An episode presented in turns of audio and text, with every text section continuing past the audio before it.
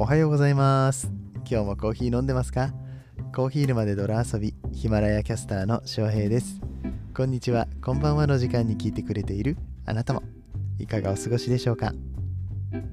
この番組はコーヒーは楽しいそして時には人生の役に立つというテーマのもとお送りする毎日10分から15分くらいのコーヒー雑談バラエティラジオとなっております。皆さんの今日のコーヒーがいつもよりちょっと美味しく感じていただけたら嬉しいです。本日は4月の8日木曜日となっております。昨日はちょっと奥さんが、ま、外行って仕事しておいでよって言ってくれて、まあ、ほぼ一日外でいろいろと作業をさせていただきましてありがたいことに Kindle の本の方がねもうあの書き終えまして今はその出版にあたってこの写真がずれてないかとか開業が上手にいってるかみたいなところの最終チェックをしているところです、えー、手伝っていただいている秘書優さんに、えー、と今確認を取っているところで、まあ、僕の方ではもうほぼほぼ終わっているという状態です。あとは何だろうどこのカテゴリーで出すかとかあとは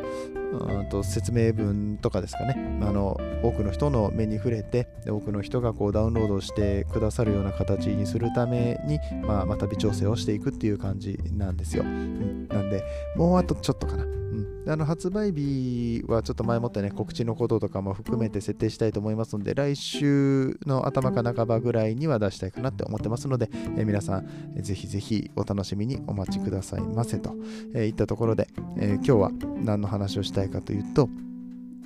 毎週木曜日は歴史の会、えーと、ハッシュタグ TBT スローバックサーズデーで、えー、昔を振り返る回答をさせていただいております。で、その中で、ん、ちょっとあの歴史の関係でね、あの僕がもう一つやっている番組、 Voicy の方でさせていただいている、ゆる地球、えっ、ー、と、ニック大西のそれでも地球は回ってるという番組の土日の枠でね、最近、 Voicy パーソナリティとしても話させていただいているんですけれども早速ちょっとそちらのニックさんの番組に質問をいただきましてなぜ世界で多くコーヒーが飲まれているのかという真の理由が知りたい。かなり難しい質問が来まして、まあ、ちょっとそれに答えるためにいろいろリサーチしないといけないなと思っていた次第です。で、まあ、今日のこの木曜日の回を使って、うん、あのそのリサーチをしていこうかなと思ったんですが、あこのコーヒーがなぜ飲まれ出したのかとか、どのように広がっていったのか。で、この最初の部分、うん、まあ結構一応、んとエチオピアの起源の話だったりとか、あとこのイエメンでの話だったりとかは以前にもしたとは思うんですけど、ちょっとまとめみたいな感じでね、えー、練習として、話させていただけたらなと思いまして、あの今日その回答させていただきます。この放送は歴史とか世界遺産とかを語るラジオ友沢さんの提供でお送りします。えー、コーヒーの起源はえー、どこにあるのかというと、まあ、9世紀のエチオピアでヤギ界の少年カルディがこの自分が飼っていたヤギたちが興奮興奮して、えー、飛び跳ね出した、えー、なんでだろうと思ったらどうやらコーヒーの実を食べていたみたいだっていうところから、えこのコーヒーの発見がされたと、えで修道院の方にね持ってってなんか謎の実があるんです。なんかヤギがめっちゃ元気なんです。あそんな悪魔の実は食べちゃダメだって言って火の中に放り込んだらあのなんかいい匂いしたからちょっとやっぱり食べてみようかみたいな話になったっていうのがあったりだとか13世紀のモカ今でいうイエメンですね、えー、イスラム神秘主義修道者のシェイク・オマールさんがあまあちょっとあのいろいろとある町で不祥事があったりとかしてこう山の中に追放されてだけどその山の中でこう鳥に導かれてコーヒーを見つけて持って帰ったところちょっとその頃の流行り病がね、えーこのコーヒーを飲んだことによって治ったみたいな話だったりとか、うん、なんかいろいろとこうコーヒーが伝わっていった歴史っていうか伝説はあるんですけどもともとコーヒーって食べ物として用いられていたっていう話がありましてこれボンっていう名前であの今でもこのエチオピアの奥地の方の地方では煮て食べる習慣があったりとかするみたいです。でこれをじゃあいつから飲み始めたかみたいな話になるんですけれどもこれはねエチオピアのカルディの伝説の方には飲んだみたいな記述はないっぽいですね僕が調べる限りでは。えー、ただあの先ほど言いました13世紀のイエメンで、え、シェイク・オマールさんという方ね流行り病のを治すために、あのこれ飲むと元気が出ますよって言ってコーヒーを提供した、え、その際には飲むっていうスタイルが取られていたのでこの13世紀頃にはすでに飲むっていうことが、えー、まあ、コーヒーは飲むものだということが確立されていたみたいですね、うん、エチオピアではボンと呼ばれたこのコーヒーの豆ですね。いつから飲まれるようになったのかという話を、まあ、ウィキペディアの方で見ていくと、えー、17世紀初頭にはイタリアで、えー、もうすでに飲まれていたっていう記述もあるし17世紀18世紀のヨーロッパでスパルタの人間がコーヒーを愛用していたとか、えー、そういう記述が残っているみたいですね。あとは、えー、っとアラビア半島ですね、えアラビアではボンじゃなくてバンっていうらしいんですけれどもこのコーヒー豆から抽出した飲料について9世紀のイランの哲学者であり医学者でもあったアル・ラーズィもしくはラーゼスさんが、えー、書いた本の中でこのコーヒー豆を指すバンとその煮汁。これ煮汁の場合はバンカムと言いますけれどもこのバンカムを飲んだっていうような記述があったりするのでまあそうですね。この9世紀のイランっていうのが、まあ、最初の頃というよりも歴史上、まあ、古くから知られているコーヒーを飲んでましたよの記述になっているのではなかろうかといったところですね。ただこの当初は生の豆、えー、生のコーヒー豆、まあ、種子種なんですけれどもこれをすりつぶして煮出して飲むっていうような感じだったみたいんですけどもコーヒー豆を焙煎するようになったのはどうやら13世紀に入ってからのようです。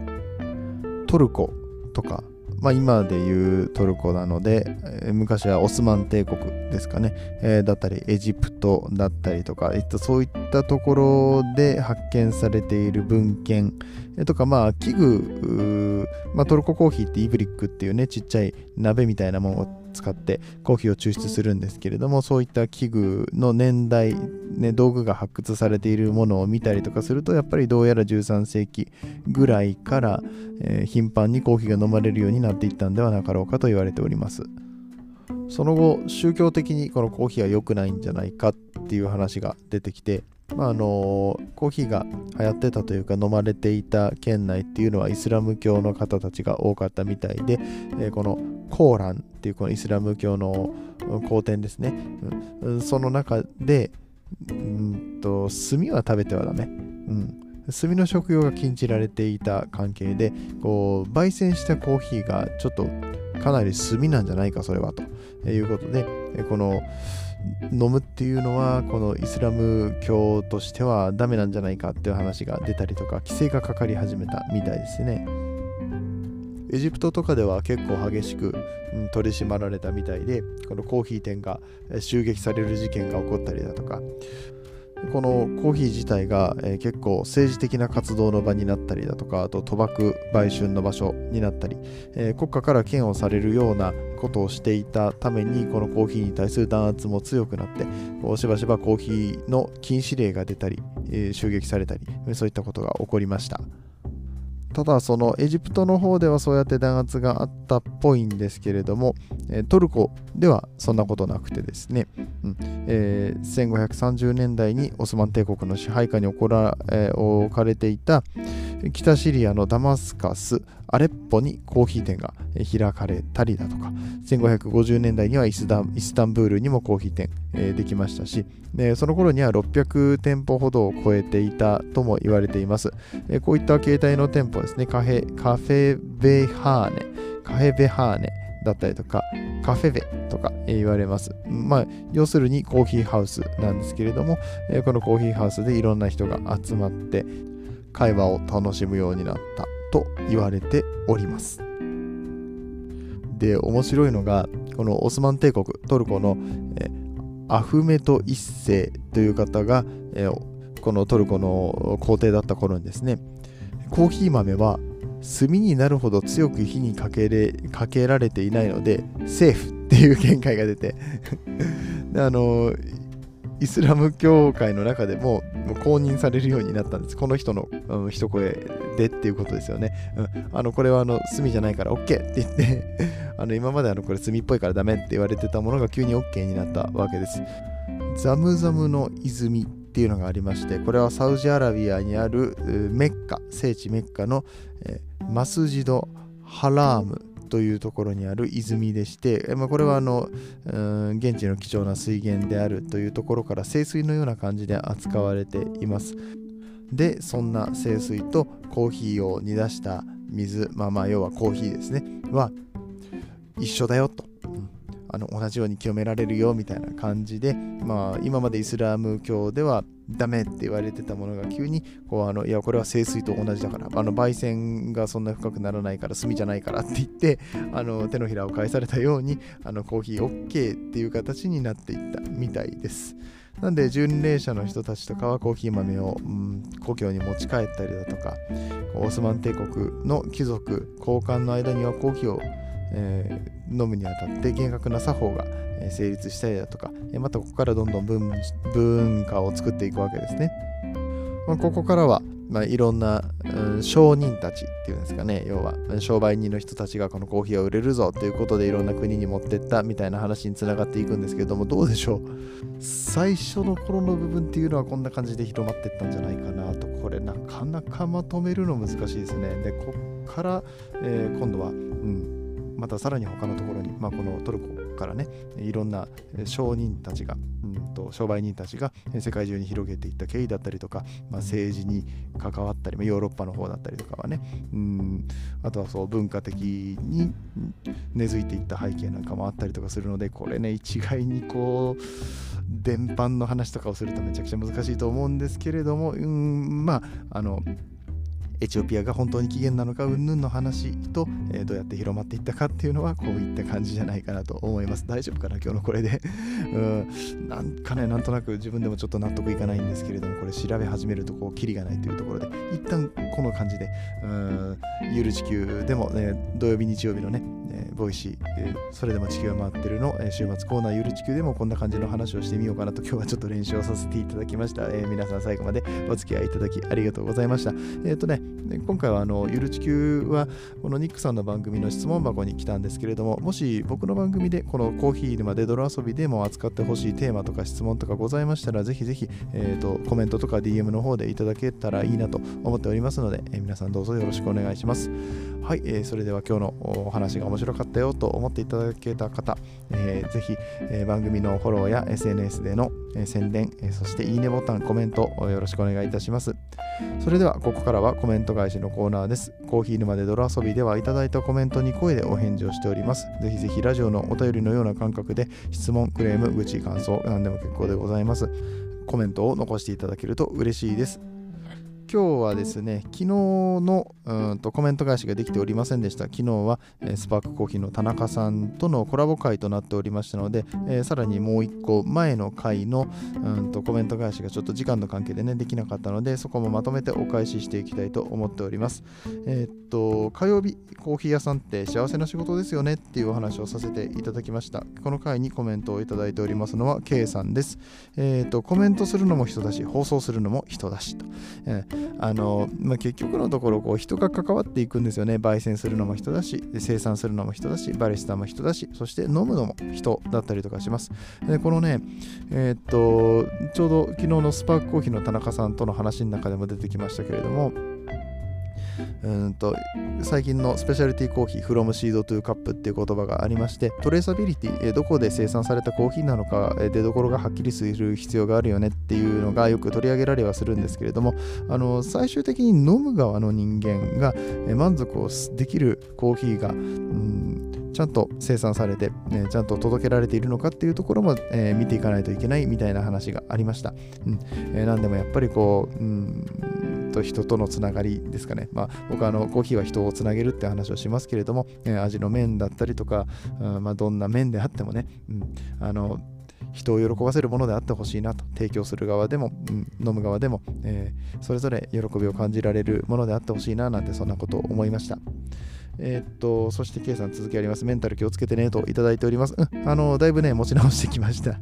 やね、ご心配おかけしますね。うん、あの、まあ、定期的にこういう波はありますよ。うん。ありますよとか言って。あの、でもそれでも僕はあの幸せだと思ってます。うん。あの、コーヒーを通してたくさんの幸せをいただいてます。こうやってね、あの心配してくださるリスナーの皆さんも、えー、僕にとってはあの幸せの一部だと思ってますので、えー、引き続き応援していただけたら嬉しく思います。えー、K さんコメントありがとうございました。え、この回はコメントは K さんだけですね。え、続きまして、え、スパークコーヒー田中さんに、え、ゲストに来てもらった回ですね。こちらにもコメントをいただいております。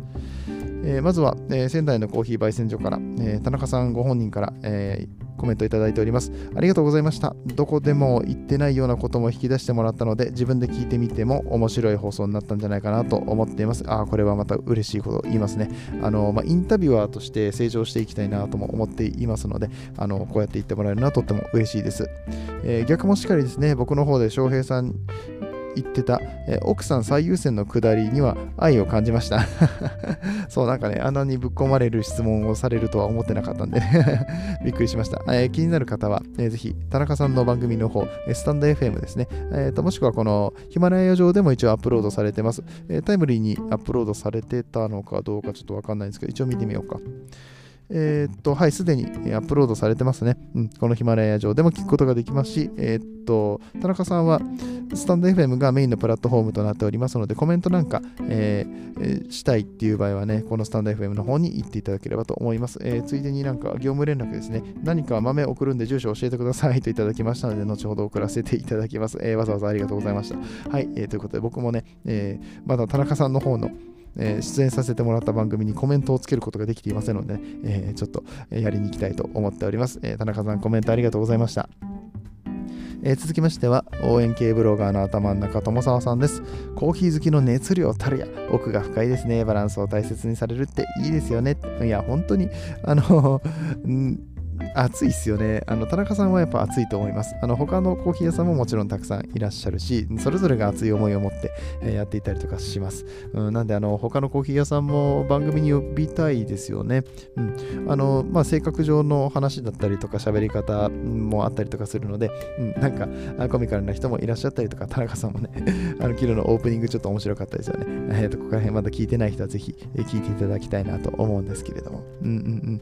うん。結局そこですよねって思ってしまいました。すべてに通じますね。これはバランスの話ですね。いやそうなんですよね。まあ、世の中バランスでできてると思ってますんで、えー、僕自身もね、うん、もうこのバランスはあのこれからも大切にしていきたいなと思っております。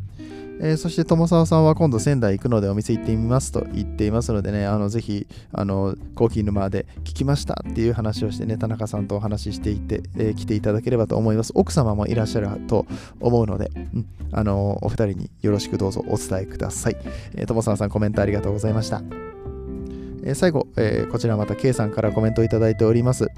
知り合いの方が羽生結弦選手の仙台での凱旋パレードを見に行った時に仙台で有名なコーヒー屋さんに行ったそうです。スパークコーヒーさんだったのかもしれないです。あどうなんでしょうね。このパレードがやる通り沿いとかにお店があるんでしょうか。気になるところですね。うん。えスタイフで聞きに行かせてもらいました。とても素敵な番組ですね。といただいております。はい、スタンド FM、そしてヒマラヤ、これ先ほども言いましたけれども、どちらもこの仙台のコーヒー焙煎所からっていう番組、田中さんされています。僕もね、これ素敵な番組だと思うし、田中さん自身が、あの、おしゃべりが上手なんですよね。で、あの、聞いてて心地が良かったりとか。でそして、あの、やっぱりすごく芯がある方だと思うので、うん、言っておられることがぶれていないというか、うん、あの、多分技術的な面で、あの、これからまた音声配信ね、どうやって、えー、皆さんに聞き心地の良い番組にしていくのかっていうのは、えー、これからもっと精査されていくとは思うんですけれども、もうなんせ、思いが伝わってくるというか田中さん自身の人となりが伝わっってくるのであの全然聞いててしんどくならないっていうところがうんすごくいいかなと思ってますね。あの今後の田中さんの音声配信、このコーヒー屋さん、また僕とはちょっと違う立ち位置でね、僕はあのインフルエンサーというか、うんとこのポッドキャスターとしての、えー、コーヒーの魅力っていうのを伝えていきますけれども、焙煎所さんがやるラジオ、うん、番組っていうところもまた違った魅力があると思いますので、ね、これからの番組の発展にも、えー、期待をしております。えー、ということで、コメントをくださいました。K さん、ありがとうございました。ということで、最後までお付き合いいただきありがとうございました。うん、ちょっとね、うん、どうなんだろう。あの、ゆる地球で話す内容をここで練習してみたみたいな感じになってますけど、まだまだちょっとまとまってないので、リサーチを続けてですね、今週の土日のゆる地球の配信にはしっかりした話をしていきたいなと思います。もしよかったら皆さんの知恵も借りたいと思っているので、コメントの方であのちょろっとアドバイスをくださったりとかしたら嬉しく思います。 Voicyの番組、ニックのそれでも地球は回ってる週末ゆる地球カフェは今週の土曜日、日曜日の配信となっておりますので、そちらをお楽しみにというのと、明日の金曜日、えー、コーヒー沼で泥遊びは豆知識の回となっておりますので、またそちらもお楽しみにしていただければと思います。いつも聞いてくださる皆さんには感謝しかありませんけれども、えー、そんな皆さんの一日が素敵な日となるように願っております。それではまた明日の朝お会いいたしましょう。次はどの声とつながりますか？引き続きヒマラヤでお楽しみください。